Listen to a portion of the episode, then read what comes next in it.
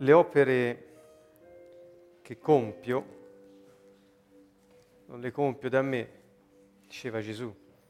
E disse, quelle opere che voi vedete e che io faccio, testimoniano di me che il Padre mi ha mandato. Quante volte Gesù ha ribadito questo concetto e quante volte Gesù ha compiuto opere che appunto per la normalità dell'uomo senza questa realtà dello Spirito Santo erano del tutto fuori da ogni logica, da ogni possibilità di accadimento. Tutto quello che Gesù ha compiuto le opere di cui parla, e ora vedremo che cosa sono. Per opere si intende azioni che egli compiva. Tutte queste opere che lui ha compiuto hanno dato testimonianza che lui era Dio, venuto nella carne. Che vuol dire venuto nella carne? Che Dio aveva preso forma umana e come uomo si muoveva per far vedere agli uomini come può muoversi un uomo pieno di Spirito Santo, cioè fuso insieme a colui che è reale nella nostra vita se crediamo nel Figlio di Dio. Dunque, queste opere di cui ci parla Gesù davano prova, testimonianza, prova visibile, tangibile, udibile, che egli era venuto dal Padre e che era Dio. Questo stava dicendo, e cioè che lo Spirito Santo insieme a lui, compiva queste opere affinché tutti potessero avere testimonianza che il regno dei cieli era tornato sulla terra. Quali sono dunque queste opere che Gesù faceva e alle quali lui si riferisce?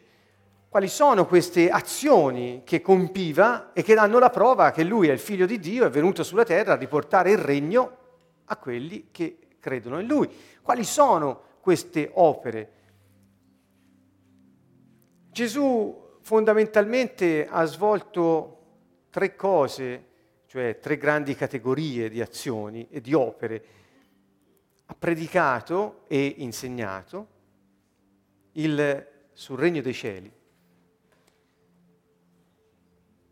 ed è andato in giro in ogni dove a portare liberazione e guarigione dovunque si sia mosso, queste sono le cose che sono avvenute, le opere che lui ha compiuto. Ha insegnato, predicato il regno dei cieli e ha liberato e guarito tutti quelli che venivano a lui con fede.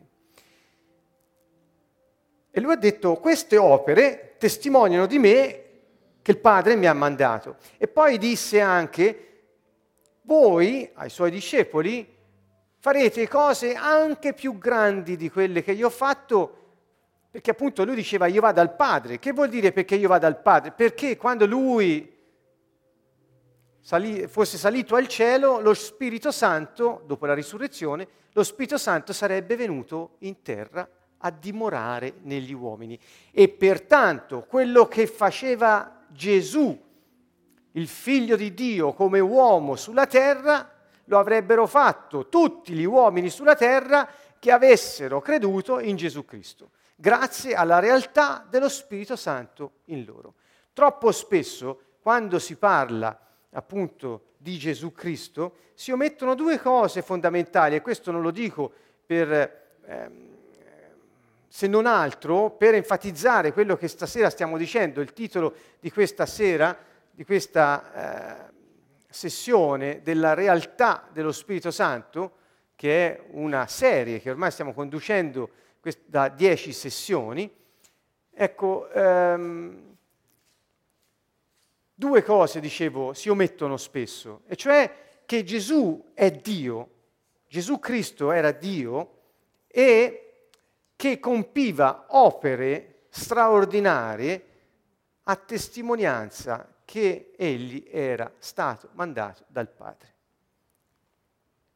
Non solo Gesù dice quel che faccio io me l'ha dato il Padre da fare e sono venuto, ma dice anche che lo Spirito Santo che sarebbe venuto dopo che lui fosse salito al cielo e sarebbe venuto a dimorare negli uomini, avrebbe portato agli uomini quello che era di Gesù Cristo, e cioè il Padre ha dato un incarico a Gesù, Gesù ha dato un incarico allo Spirito Santo, lo Spirito Santo poi lo agisce e lo rende attuale e reale nella vita degli uomini.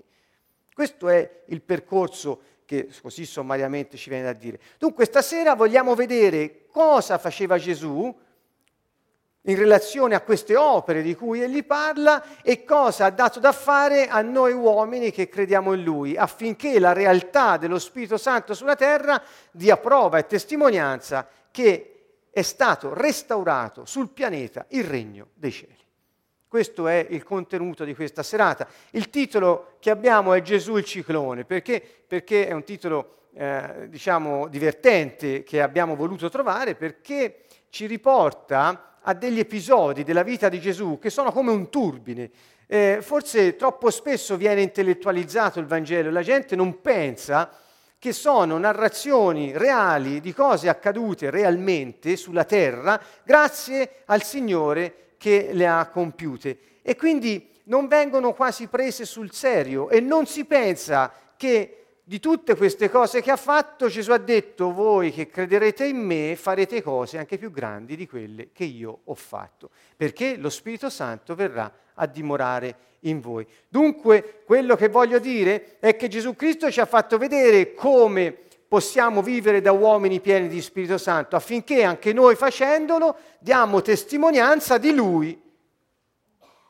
Infatti in Atti 8, nel, quando Gesù stava per ascendere al cielo e quando disse agli apostoli, ai discepoli di rimanere lì in attesa dello Spirito Santo, del battesimo nello Spirito che il Padre aveva promesso, eh, gli disse aspettate questa forza dall'alto, lo Spirito Santo, perché poi potrete dare testimonianza di me da tutte le parti. Quindi vedete, è come un passaggio di testimone, eh, senza fare un gioco di parole, eh, che dal, dal, Padre a Gesù, Gesù, Spirito, lo Spirito Santo, lo Spirito Santo agli uomini che credono in Gesù Cristo e attraverso di Lui sono tornati al Padre. Insomma, è tutto un, una serie di passaggi, di testimoni affinché possiamo testimoniare della sua realtà, della nostra vita su questa terra. Ebbene, Andiamo dunque a vedere quali sono queste opere di cui parla il Signore. Voglio leggervi, o meglio leggervi, narrarvi velocemente ciò che dice eh, il Vangelo di Matteo ai capitoli 8, 9 e in parte al capitolo 10. C'è un succedersi di avvenimenti, uno dietro un altro, che non possono essere ignorati, perché questi sono soltanto due capitoli, un pezzettino di uno dei quattro Vangeli, ma sono tutti pieni di episodi e momenti del genere. E vi invito a prenderli, questi capitoli ora, e guardarli, scorrerli mentre io li scorro per voi.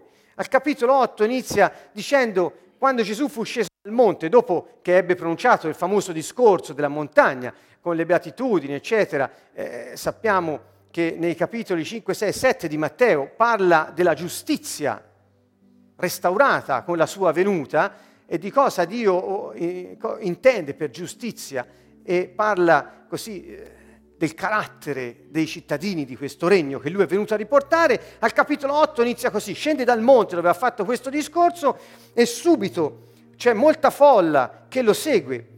E subito, subito, guardate bene, dopo aver parlato della giustizia, subito un lebroso viene eh, da lui e gli si prostra davanti e gli chiede, Signore, se vuoi puoi guarirmi. E Gesù stende la mano, lo tocca, dicendo, lo voglio, sì, guarito. Ecco, eh, subito la lebbra scomparve.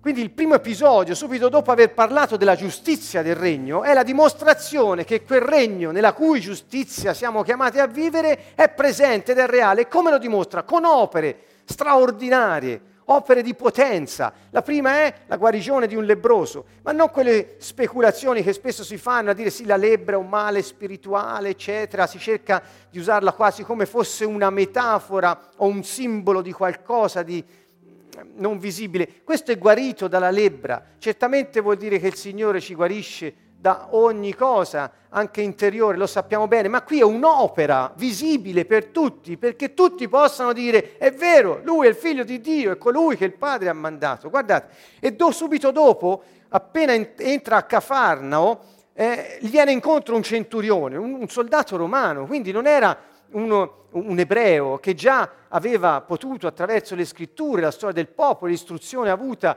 eh, avere fede in quel eh, Dio di Abramo, Isacco e Giacobbe. Eh? Era un romano, era. E questo romano gli si avvicina e gli dice Signore, lo chiama Signore.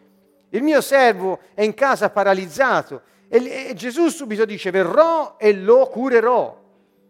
Vedete, Gesù immediatamente a una richiesta, lui subito risponde con un'azione di potenza che qui si propone di fare. Il centurione le dice, guarda, Signore, non sono degno che tu entri nella mia casa, cioè non, non c'è bisogno che tu venga a casa mia.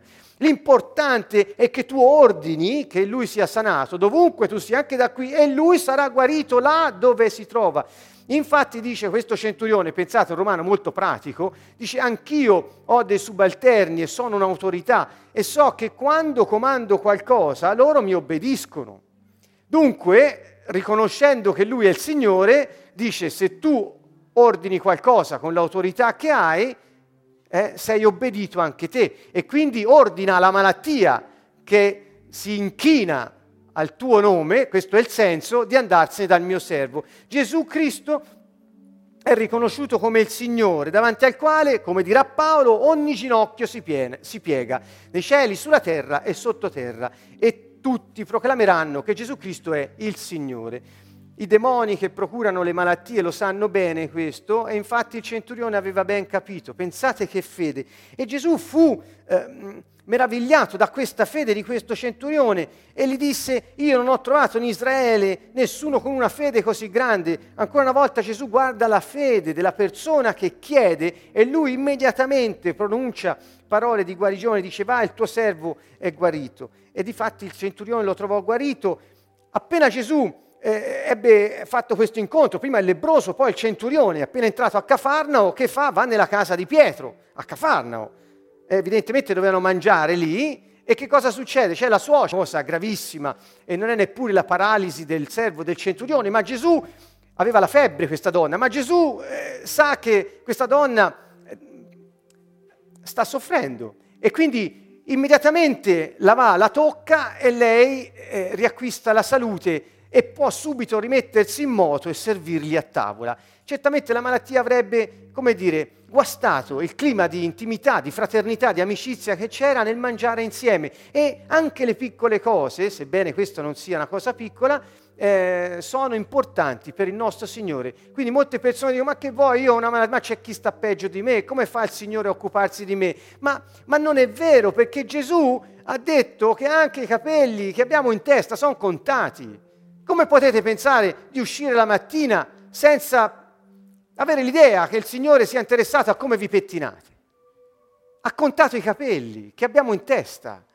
Come può non essere interessato a una febbre che guasta una festa tra amici e fratelli? Come può non essere interessato a questo? Il Signore è pratico, è reale nella nostra vita e vuole vivere con noi. È lo stesso, ieri, oggi e sempre. Lui non cambia. Questo è il suo modo di fare, il suo carattere. Ebbene, appena guarita la, la suocera di Pietro, lì nella casa, venuta la sera, che succede? Tutti sanno che quest'uomo che compie queste opere così grandi è lì. E allora che fanno?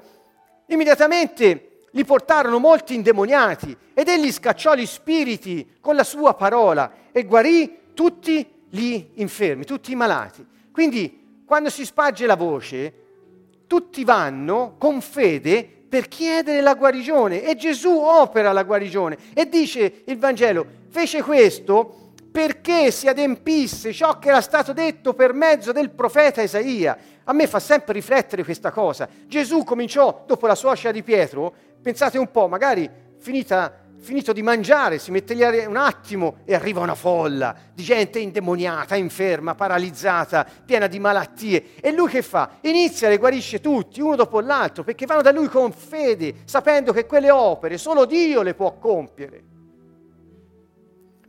e sono guariti. E dice perché lo fece?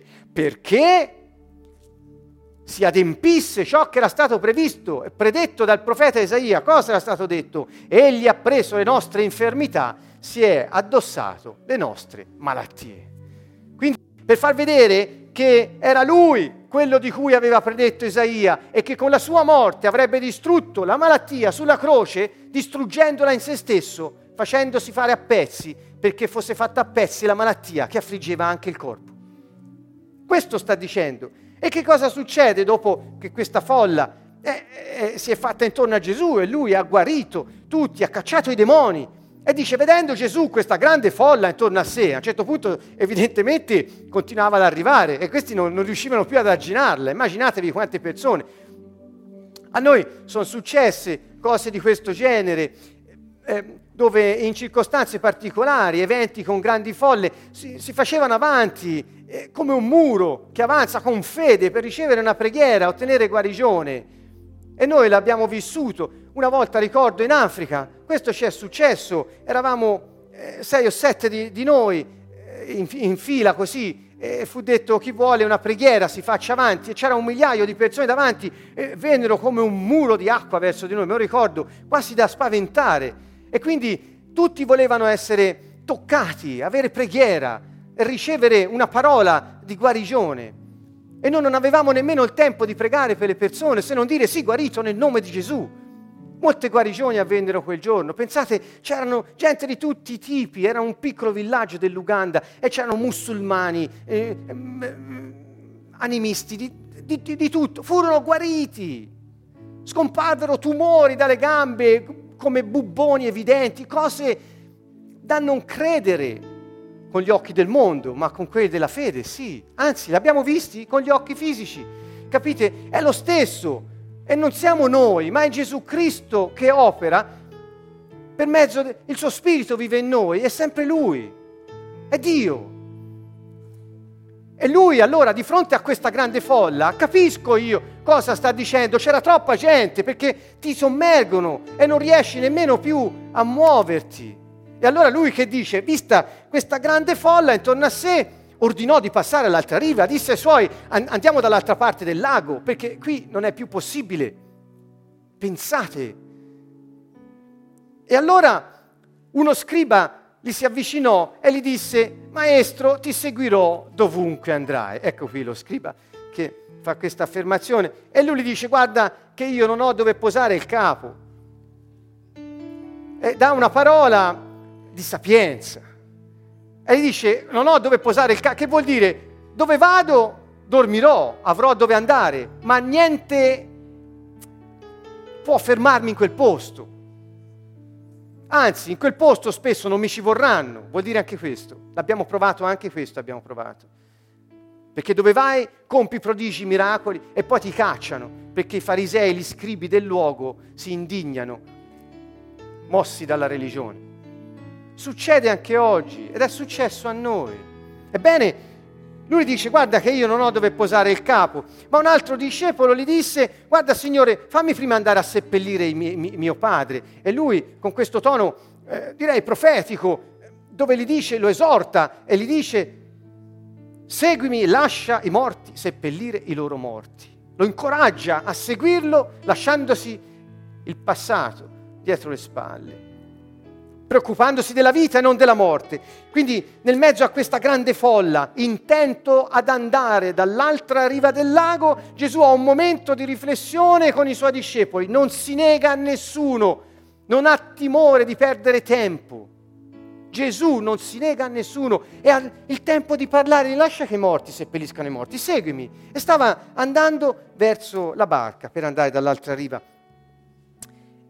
E una volta sulla barca i discepoli lo seguono e nel mare una tempesta violentissima.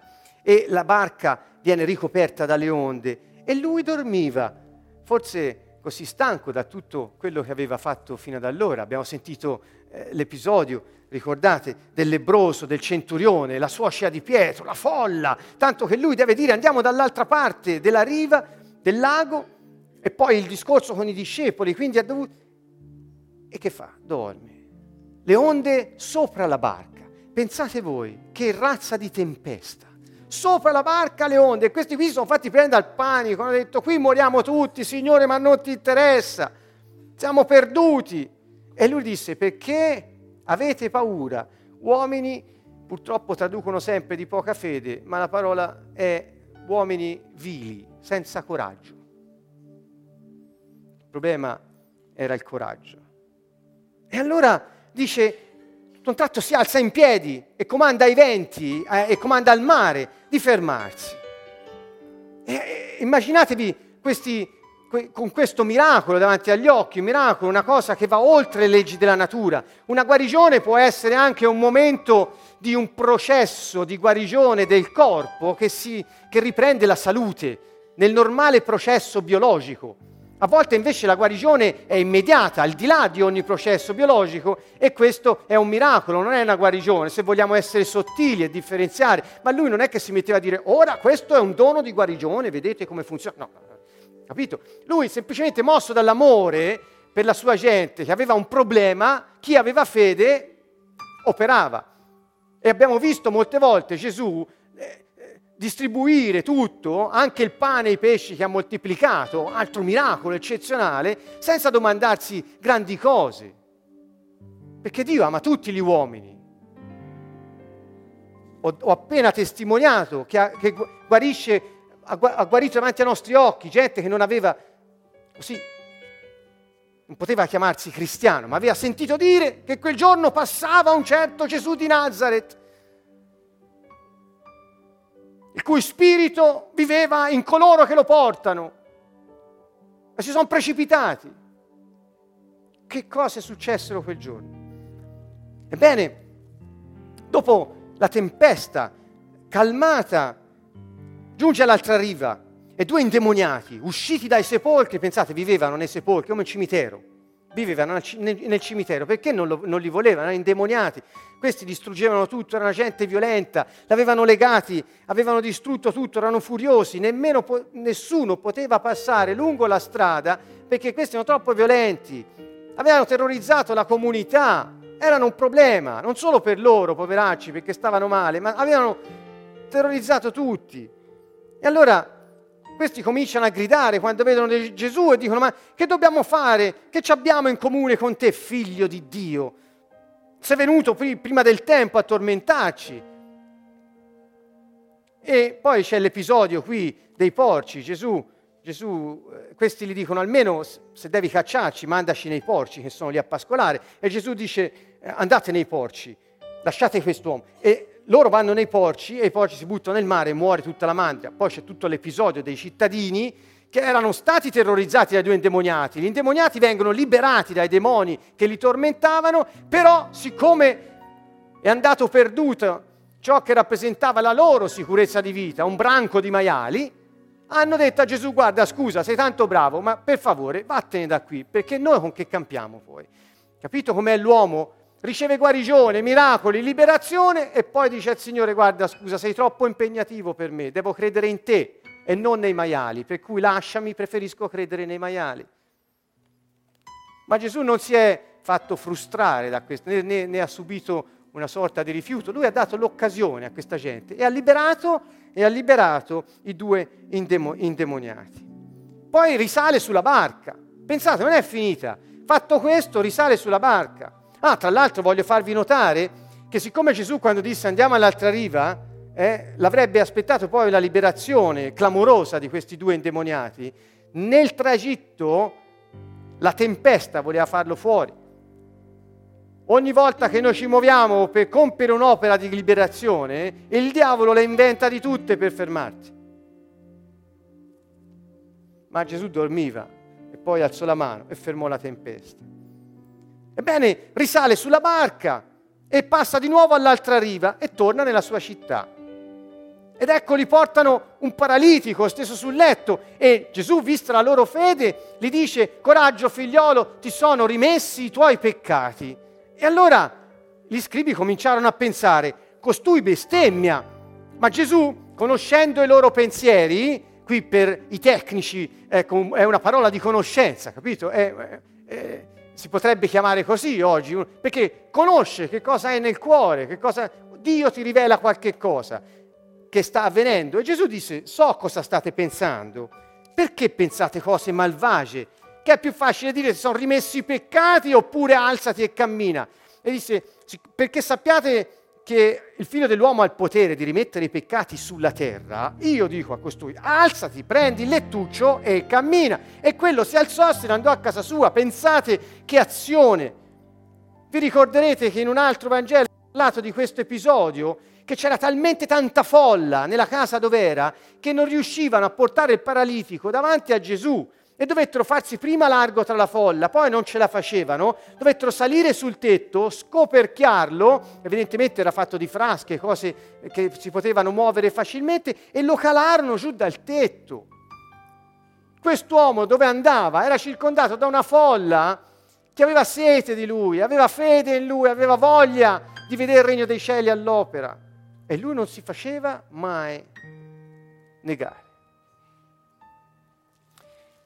Ebbene, appena compiuta quest'altra opera eccezionale, la folla fu presa da timore, tanta gente, e videro il paralitico alzarsi tutto contento, ve lo immaginate, corre via con le lettucce e dire ma che me ne frega degli scribi che dicono lui non ha il potere di rimettere i peccati, io prima ero fermo, ora cammino, avrà pensato questo, lo dico io, eh?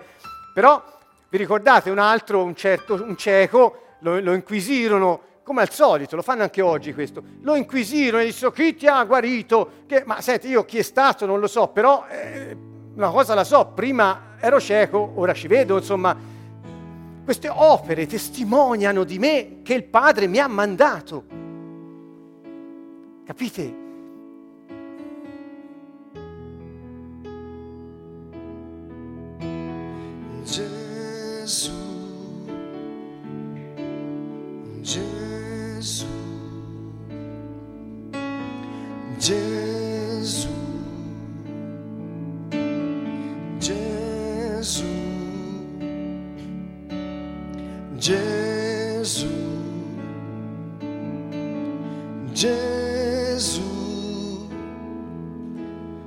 Gesù, Gesù, Gesù. Gesù, Gesù, Gesù,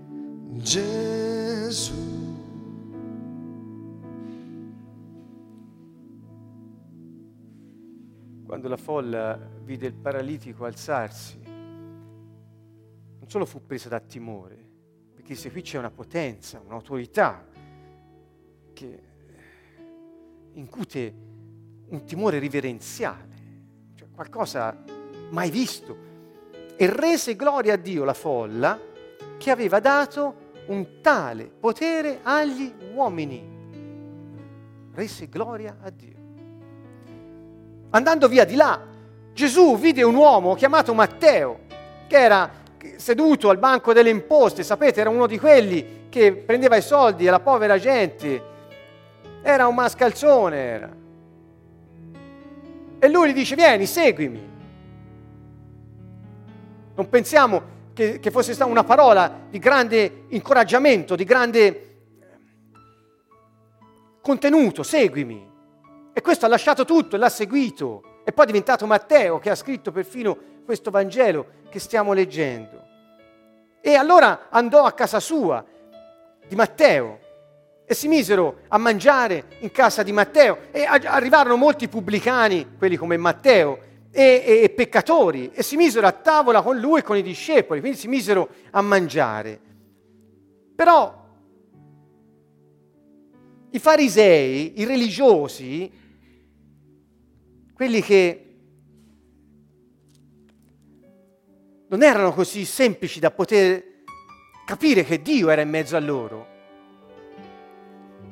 cominciarono a dire, ma perché il vostro maestro mangia insieme ai peccatori, a quelli che insomma non seguono le, la legge di Dio, i pubblicani, eccetera? E Gesù gli disse, ma non sono i sani che hanno bisogno del medico, ma i malati. E imparate quello che vuol dire misericordia voglio e non sacrifici. Che fate i sacrifici religiosi? Ma che me ne frega, gli stava dicendo, misericordia voglio.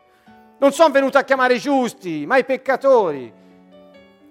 E ancora oggi c'è una marea di cristiani che non si vuole mischiare con chi è peccatore, con chi non crede, con chi... Perché?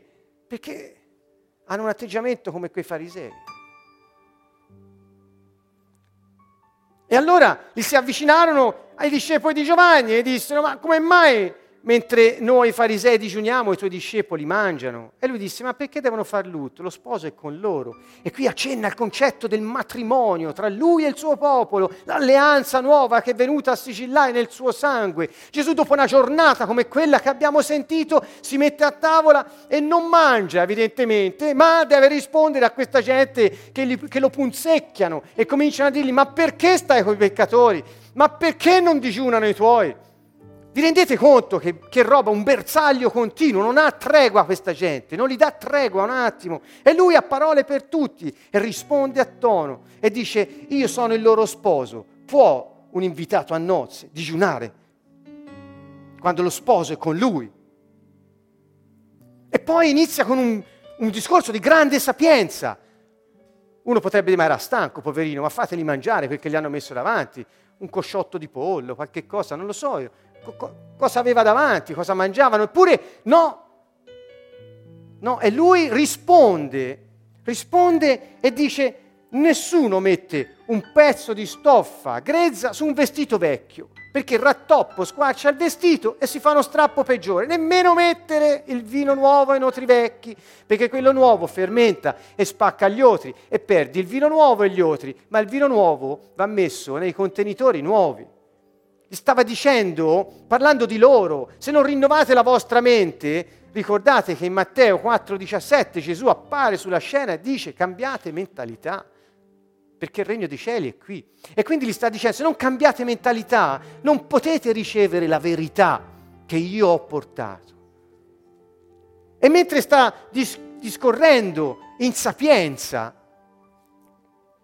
arriva uno dei capi, uno dei capi, e gli si prostra davanti e gli dice, mia figlia è morta, proprio ora. Ecco, allora magari mi immagino che lui, appena finito di dire del vino e, del, e della stoffa, ha detto ora mangio qualcosa, e invece arrivano, questo lo dico io, per rendere la cosa eh, simpatica, per come me la immagino, eh, per come me la immagino, e arriva un capo e dice guarda la mia figlia è morta, però vieni, se gli imponi le mani, rivive.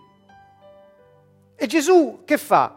alzatosi, lo seguì con i suoi discepoli. Rilascia lì da mangiare dice, vabbè, ora vengo e, e faccio quello che mi ha chiesto. Mentre esce, mentre esce, nel Vangelo è narrato che c'era una grande folla intorno. Cioè, mentre quest'uomo era lì che stava cercando di mangiare, tutti lo punzecchiavano e lui dava parole di sapienza a tutti, lo, lo fanno uscire perché c'è una morta che lui deve andare a risuscitare e c'è una folla che gli impedisce quasi di muoversi e mentre si sta facendo largo i suoi fanno come un cordone per farlo passare. Mi immagino, ma c'è descritta una scena del genere. Arriva una donna che si fa largo tra tutti quelli che volevano stare intorno a Gesù e in qualche modo dice, se lo tocco e gli tocco anche il, il, il mantello, sarò guarita. Questa donna perdeva sangue, aveva una emorragia da molti anni. E Gesù, quando fu toccato da questa donna, il mantello, e eh, non lui, si fermò e disse, qualcuno mi ha toccato. E i discepoli dissero, ma scusa, ma ci avrai migliaia di persone intorno, ma non gli dissero così, dissero, ma con tutta la folla che c'è, maestro, gli dissero, ma come fai a dire qualcuno mi ha toccato? No, no, no, no, una potenza è uscita da me. Infatti la donna fu guarita all'istante perché ebbe fede. Questo ci dice il Vangelo. E cioè Gesù, quando ti accosti a Lui con fede e lo vuoi toccare, lo vuoi raggiungere, perché sai che Lui è Dio e può guarirti perché ha preso su di sé le tue malattie, il Signore rilascia potenza. Questo è il quello che, lui che- che ci narra il Vangelo. E comunque, mentre sta andando a risuscitare la morta, la bambina morta, guarisce questa donna. Poi dice, vabbè, ritorniamola e, e continua ad andare da questa, da questa figlia del capo che era morta. E quando arriva, vede i flautisti e la gente in agitazione. Cioè i flautisti che era questa gente che faceva il lamento con il flauto e can- cantava canzoni funebri, lamenti funebri, perché erano tutti tristi che la ragazza era morta. E lui dice, andate via di qua, li caccia, si porta dentro soltanto alcuni dei suoi, quelli che potevano credere in una cosa del genere, e vede- pre- penso che sia così perché se ne prende solo alcuni, cioè l'ambiente del miracolo è un ambiente di fede, è un ambiente protetto. Se stai a lamentarti, Gesù non, non- non- non opera nel lamento. Ecco cosa ci insegna il Vangelo. Lui cacciò i flautisti perché sennò non poteva risuscitare la bambina. Perché? Perché si lamentano. Eh, va bene, è morta. ah, beh. No, lui dice fuori di qua e immediatamente prende la bambina per una mano e la solleva perché dice non è morta, sta dormendo. E loro che fecero? I flautisti lo presero in giro, si misero a deriderlo, dice il Vangelo.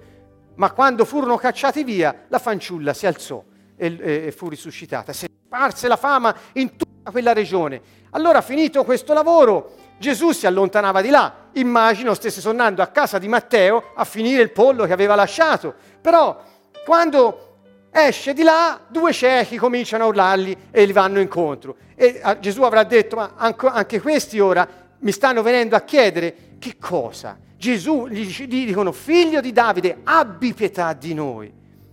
E qui due ciechi gli gridano, gridano verso di lui. E lui entra in casa e, e i ciechi gli si avvicinano e gli dice, credete voi che io posso fare questo? Gli risposero, sì, o Signore, sì, o Re proprietario dei nostri occhi, tu l'hai fatti, tu li puoi guarire, questo è il concetto. E allora toccò loro gli occhi e disse, sia fatto secondo la vostra fede. Gesù risponde alla fede, il miracolo risponde alla fede, la guarigione risponde alla fede, la sapienza risponde alla fede, la sete di avere il Signore manifestato nella nostra vita produce l'incredibile. Questo è il messaggio, la realtà dello Spirito Santo ha bisogno di un ambiente di lode, di un ambiente di fede e il diavolo farà di tutto perché questo non ci sia, scatena tempeste. E guariti questi due, appena usciti, forse avrà pensato, ora finalmente posso tornare a casa di Matteo a finire di mangiare. E invece no, arriva un muto indemoniato. Scacciato il demonio, quel muto cominciò a parlare, la, fos- la fo- la folla fu meravigliata e dice non si è mai vista una cosa del genere. E naturalmente i religiosi, cosa che è successa regolarmente anche a noi, quando andando in giro per l'Italia, l'Europa, anche il mondo, abbiamo cacciato demoni, la gente dice ah è in virtù del principe dei demoni che scacciano i demoni. La stessa cosa, guardate, non cambia niente, è tutto rimasto nello stesso modo, nel regno spirituale le cose sono quelle e anche oggi accadono. E Gesù dice, percorreva tutte le città e i villaggi, insegnando nelle loro sinagoghe, op- insegnando nelle loro sinagoghe, predicando il Vangelo del Regno e curando ogni malattia e infermità. Vedendo le folle, aveva compassione perché erano stanche, sfinite, come pecore senza pastore. E allora disse ai suoi, la messa è molta, ma gli operai sono pochi, pregate perché il padrone della messa manda gli operai. Che vuol dire? C'era bisogno che lui compisse l'opera della croce e che gli uomini ricevessero lo Spirito Santo perché potessero anche loro fare quel che faceva lui. Non era più uno, ma lui diventava tutti quelli che credono in lui, il suo popolo, la sua sposa, la Chiesa di Dio, di Gesù Cristo. E, e quindi dice, pregate perché questo avvenga, perché c'è bisogno di cosa?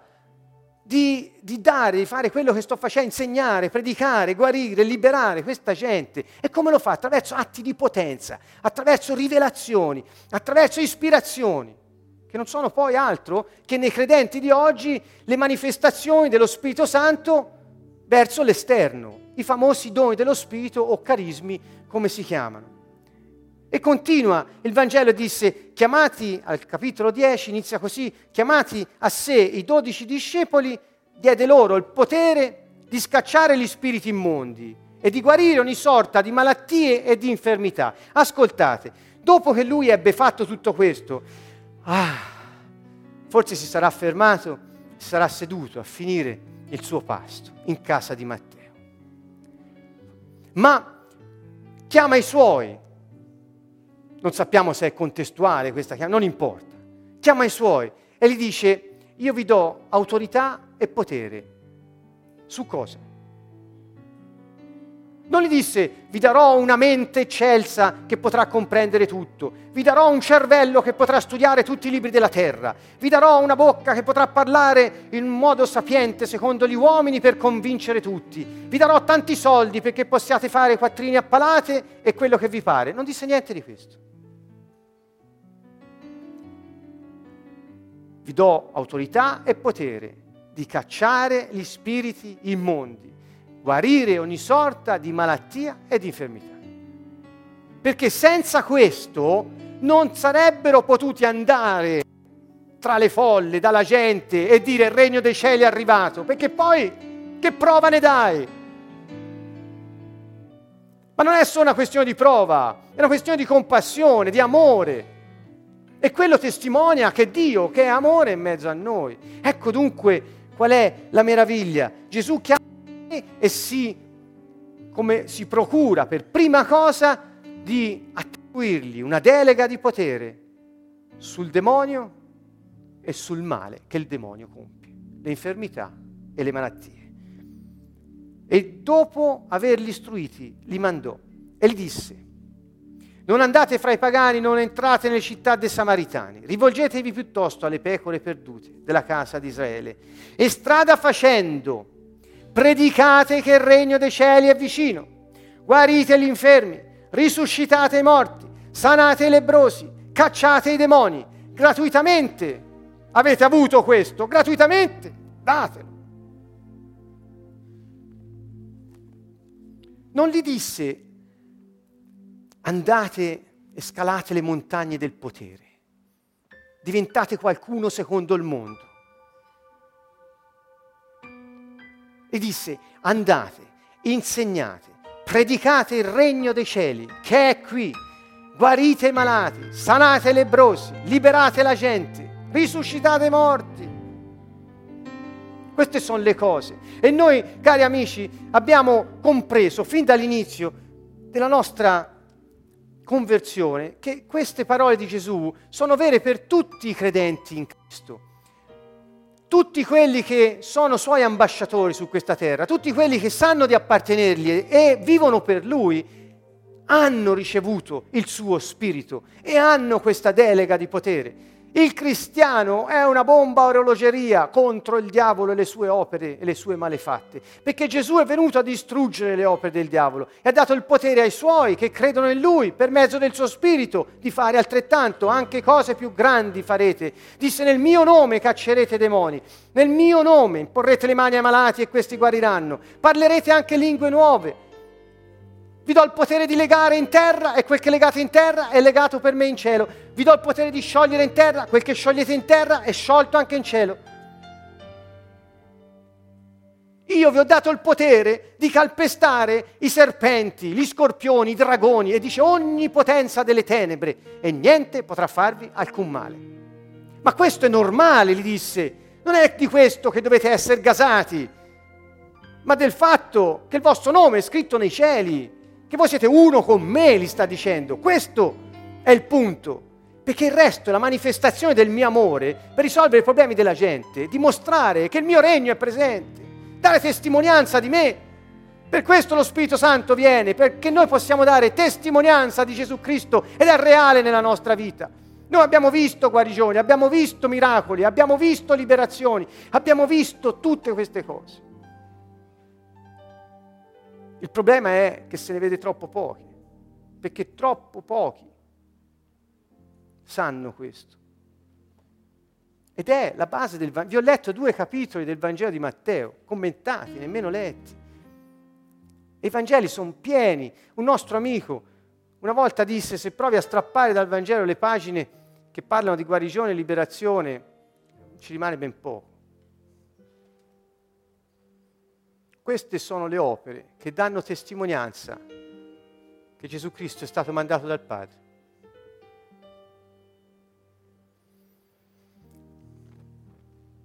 Poi abbiamo Paolo, che anche lui ha fatto le stesse cose. Pietro, Giovanni.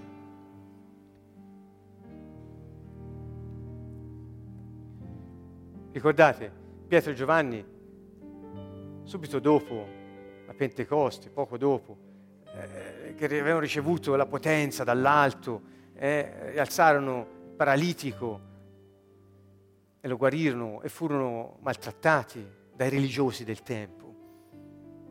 Ricorderete Paolo che ha fatto molte di questi, queste opere, ha compiuto. E come lui tutti i credenti che, ricevuta la verità, l'hanno messa in pratica, semplicemente. Semplicemente messa in pratica. Dunque, che cosa vogliamo dire con tutto questo? Che lo Spirito Santo è reale nella nostra vita, così reale che fuso con il nostro spirito ci dà l'autorità, il potere che Gesù Cristo dette a quelli che vissero insieme a Lui. Perché non c'è differenza, è lo stesso spirito. Noi possiamo essere diversi, ma lo, lo Spirito di Cristo è lo stesso.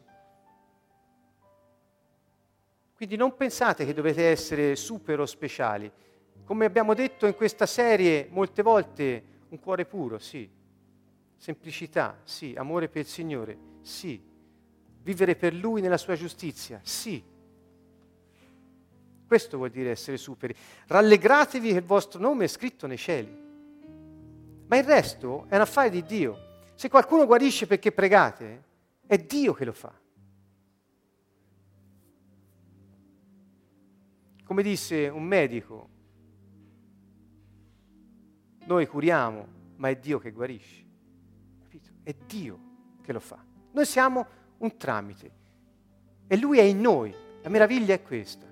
Quindi non vi fate prendere dal, dalla paura instillata dalla religione, che questa è roba per pochi. Non è vero, non è vero. Questo è l'incarico di Gesù Cristo. Andate e insegnate a tutti a fare quello che io ho insegnato a voi. Questa è la parte finale del Vangelo di Matteo. E ancora la parte finale del Vangelo di Marco dice chi crederà sarà accompagnato da questi segni e, li elenca, cacceranno i demoni, guariranno i malati, parleranno lingue nuove, il veleno non li farà male, i serpenti li, non, non, non li potranno danneggiare. Insomma, segni straordinari, perché? Perché è lo Spirito Santo in noi che agisce attraverso i suoi doni, manifestazione dell'atto di potenza delegato agli uomini da Dio stesso, perché siano risolti i problemi della gente e sia data testimonianza della presenza del Regno dei Cieli su questa terra. Dobbiamo riappropriarci di questo messaggio. È un messaggio per tutti, ascoltate, appropriatevi della verità, mettetela in pratica, siate sapienti secondo Dio, mettete in pratica la, la, la, la verità nella vostra vita.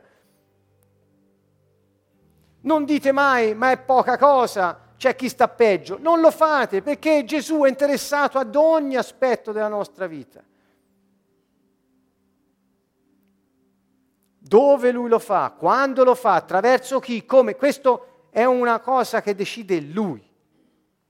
A noi sta obbedire e applicare la verità nella nostra vita.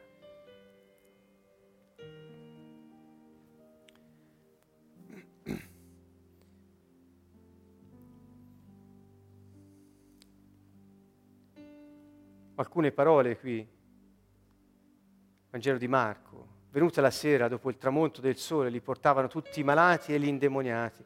Tutta la città era riunita davanti alla porta. Guarì molti che erano afflitti da varie malattie, scacciò molti demoni, ma non permetteva ai demoni di parlare perché lo conoscevano. Atti di potenza. E come, si, come li diremmo oggi, noi, alla luce di quello che ha scritto Marco nella parte finale del suo Vangelo e poi Paolo nella lettera ai Corinzi, nella prima lettera, dove ha descritto i doni dello Spirito. Li chiameremo doni dello Spirito carismi, sue manifestazioni in noi, li chiameremo messaggi di sapienza, messaggi di con- parole di conoscenza, discernimento degli spiriti. Gesù sapeva quale spirito c'era che tormentava le persone, lo spirito muto e sordo esce da lui, vi ricordate? Quindi, oppure li chiameremo doni di guarigioni, tra cui di fare guarigione, tra cui la liberazione, li chiameremo miracoli, cose che, straordinarie che vanno al di là di ogni processo naturale, sia nel guarire che nel prodursi di eventi. Li chiameremo fede, oppure profezia. E poi i suoi, dopo, hanno iniziato a parlare lingue nuove, a interpretare lingue nuove. È una cosa che si è manifestata fin da subito, quando avrebbero ricevuto lo Spirito Santo. Quindi oggi noi diremmo così alla luce di quello che abbiamo. E Gesù ha incarnato tutto questo e lo ha fatto, era Dio, ma era anche uomo, vero Dio e vero uomo, e lui ha compiuto come uomo questi atti con la potenza che solo Dio poteva avere, dicendo a tutti, quel che fo io lo fa il Padre, perché io e il Padre siamo uno. E chi crede in me farà quel che ho fatto io, anzi cose anche più grandi. Perché ancora oggi i cristiani non credono in questo?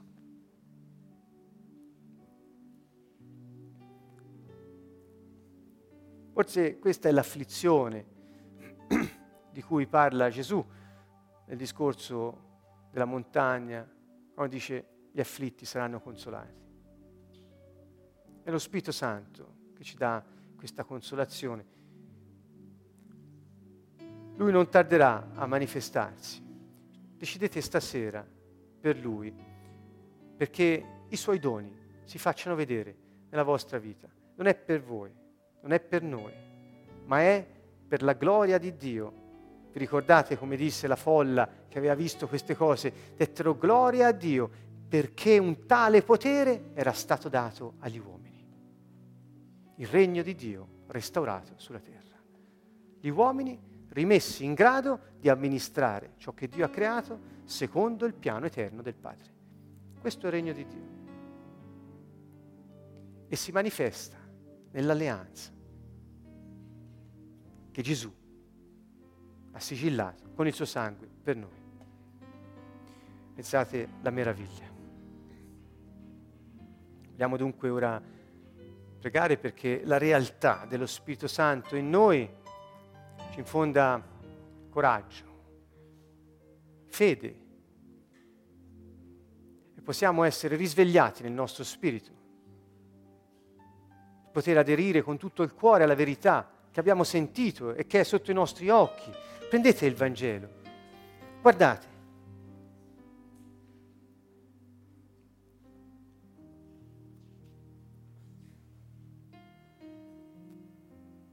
In Marco Gesù dice ai dodici che ebbe costituito,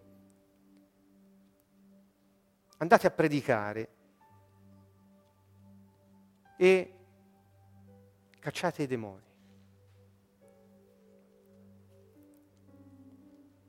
E li mandava due a due, dandogli il potere sugli spiriti immondi. E questi partiti predicavano che la gente si convertisse scacciavano molti demoni, ungevano di olio molti infermi e li guarivano.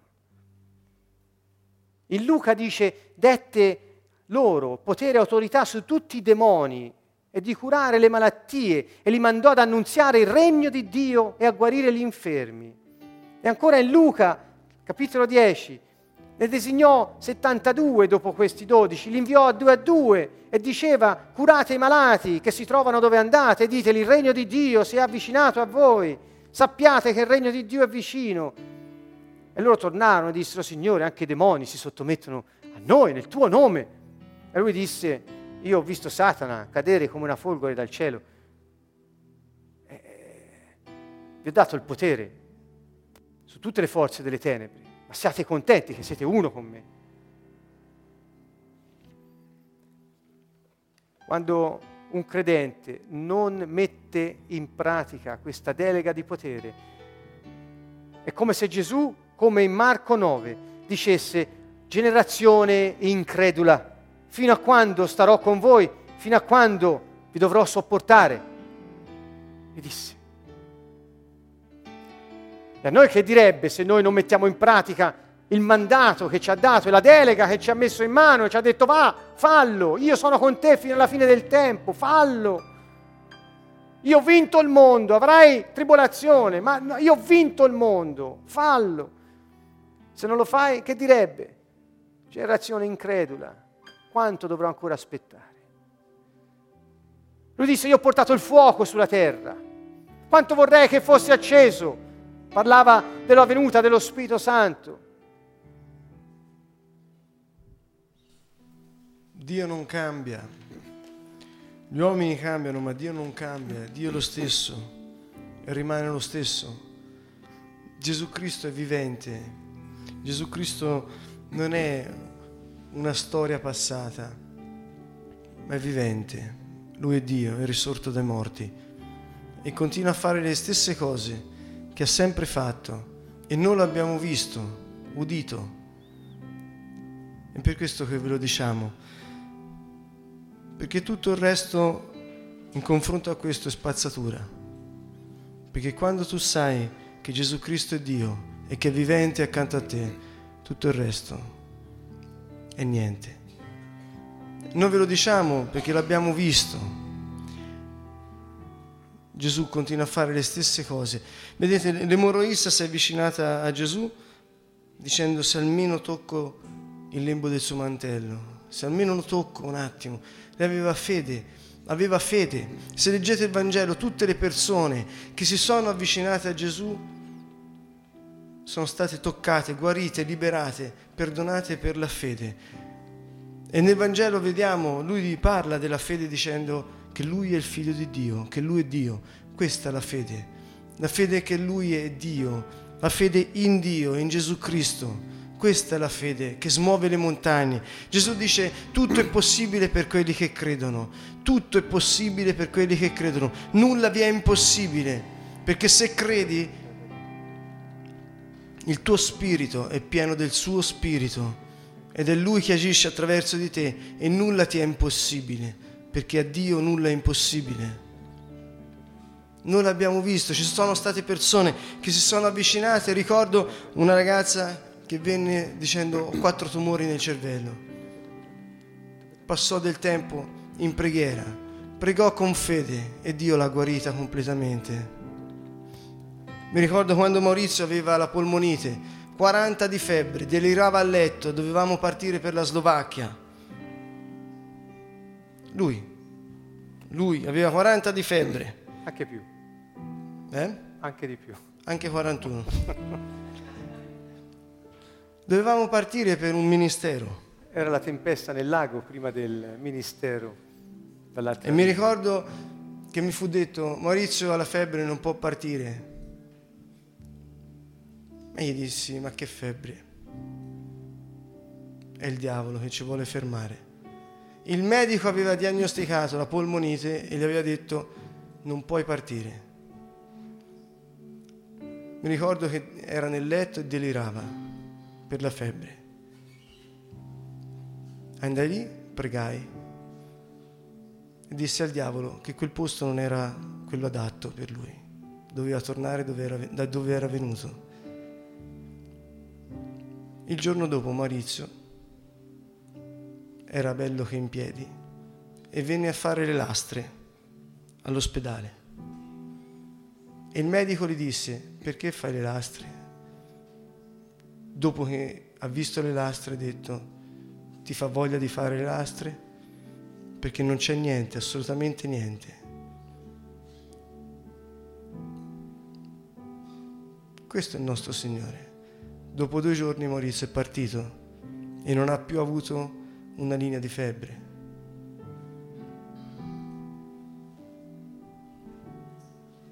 Continuo? Potrei continuare fino a domani. Dio è con noi e se Dio è con noi, chi sarà contro di noi?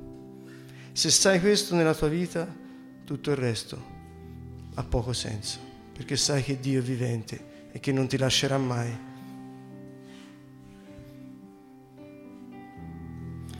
Non solo gli apostoli, ma anche noi tutti credenti in Lui abbiamo il potere di cacciare i diavoli. Tutti quelli che credono nel suo nome vedranno i segni perché Dio è fedele.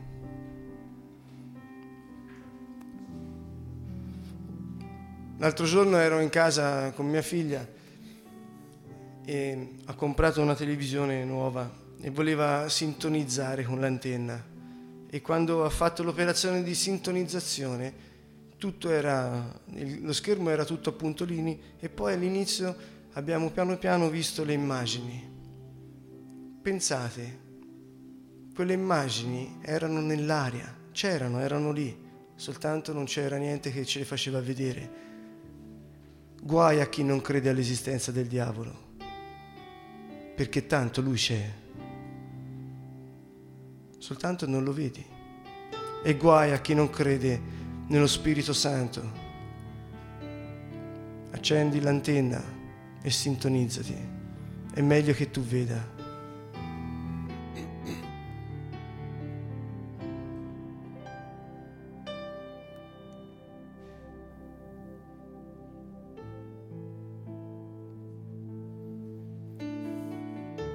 quando ti sintonizzi, Signore può renderti partecipe in un modo nuovo della sua volontà. E allora ricevi doni di rivelazione doni di ispirazione, ma ha parlato della intuizione, parleremo della coscienza, nella dinamica della manifestazione dei doni dello Spirito.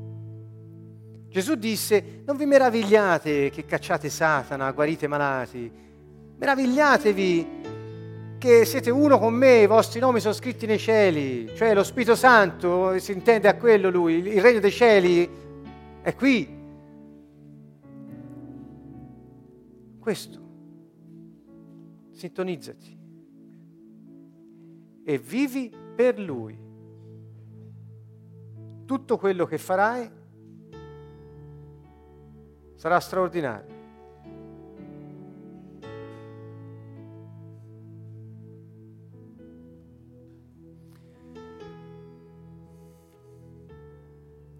Io ho scorso un po' di slide mentre stavamo parlando, avete potuto vedere tanti passi di alcune parti dei Vangeli che abbiamo messo insieme.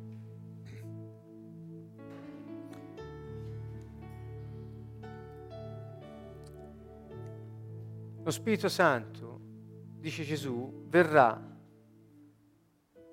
e vi annunzierà le cose che io ancora non vi ho detto. Vi porterà del mio e ve lo annunzierà.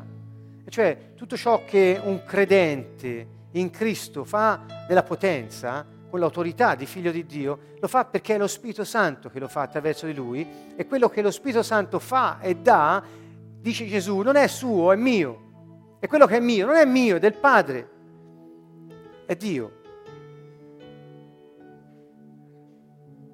E noi siamo diventati partecipi della natura divina quando abbiamo creduto. E tutti gli uomini hanno uno spirito capace di ricevere la natura e la vita di Dio.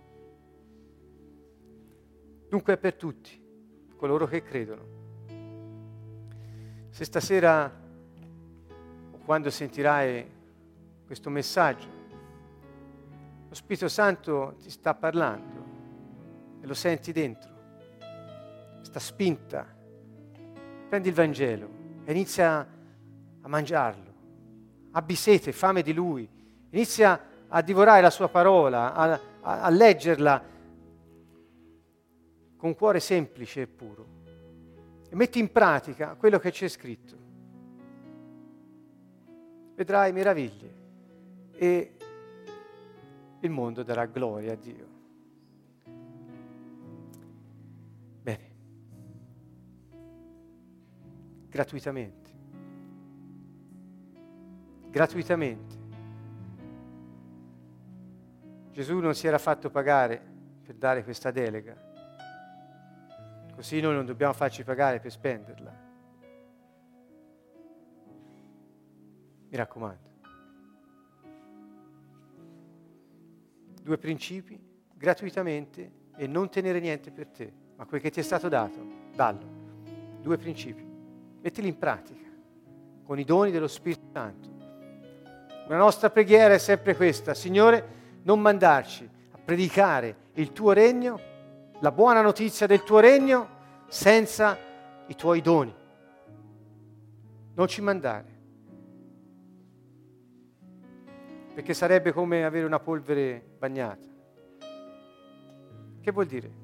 Che noi siamo disponibili, vogliamo essere sintonizzati con Lui, disponibili canali di grazia per tutti quelli che incontriamo, i nostri familiari, i nostri amici, i nostri amici, per noi stessi vogliamo vedere la realtà dello Spirito Santo in azione sulla terra. Questa è la nostra preghiera, questa preghiera facciamo ora.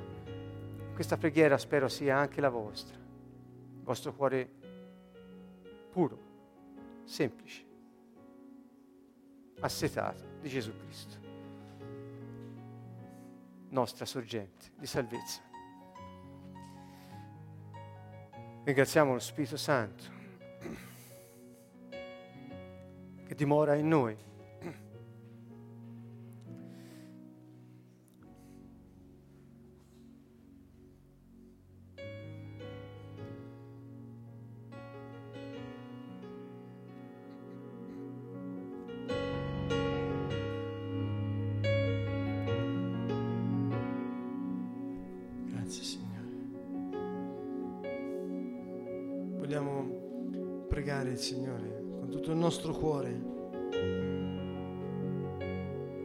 Nostra fede, appunto, sapendo che qualunque circostanza che stiamo attraversando, se Dio è con noi, nessuno sarà contro di noi.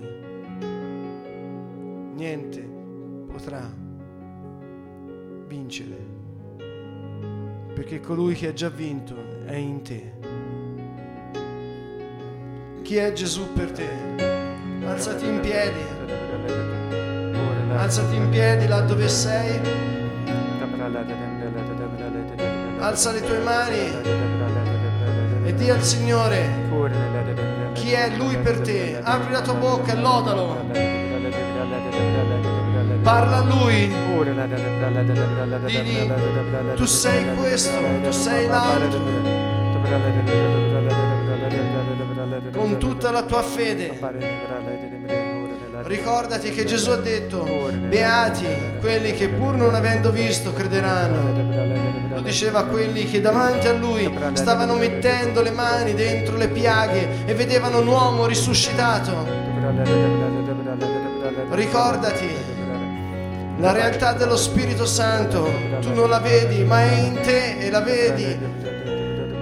Perché lo Spirito Santo passa e lascia segni.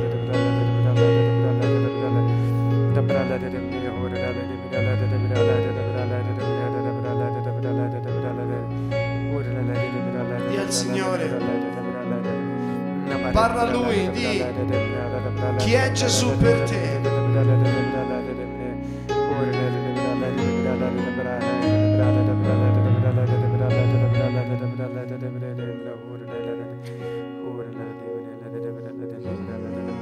sera clamaisci alla mais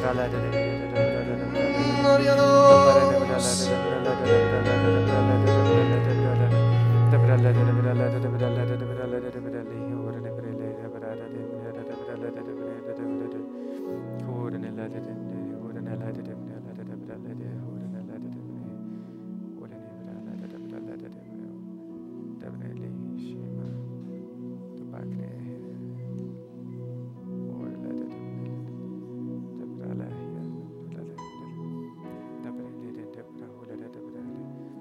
aspettare prove grandi, perché Gesù ha detto chi è fedele nel poco sarà fedele nel molto. E gli sarà dato autorità.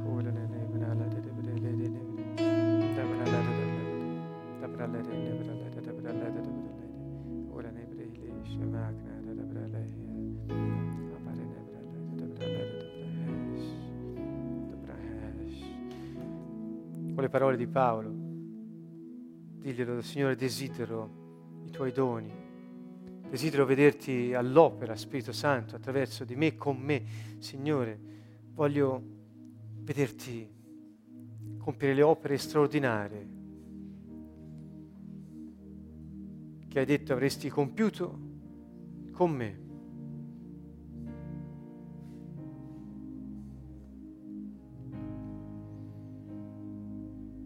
Prendi una decisione stasera, se puoi, se vuoi, digli voglio vivere per te, Signore, voglio vivere per il tuo regno e per la tua giustizia. Signore, voglio vederti. Voglio vederti. I want to see you.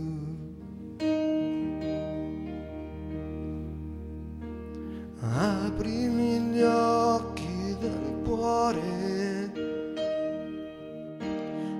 Apri i miei occhi, Signor. Voglio vederti. Voglio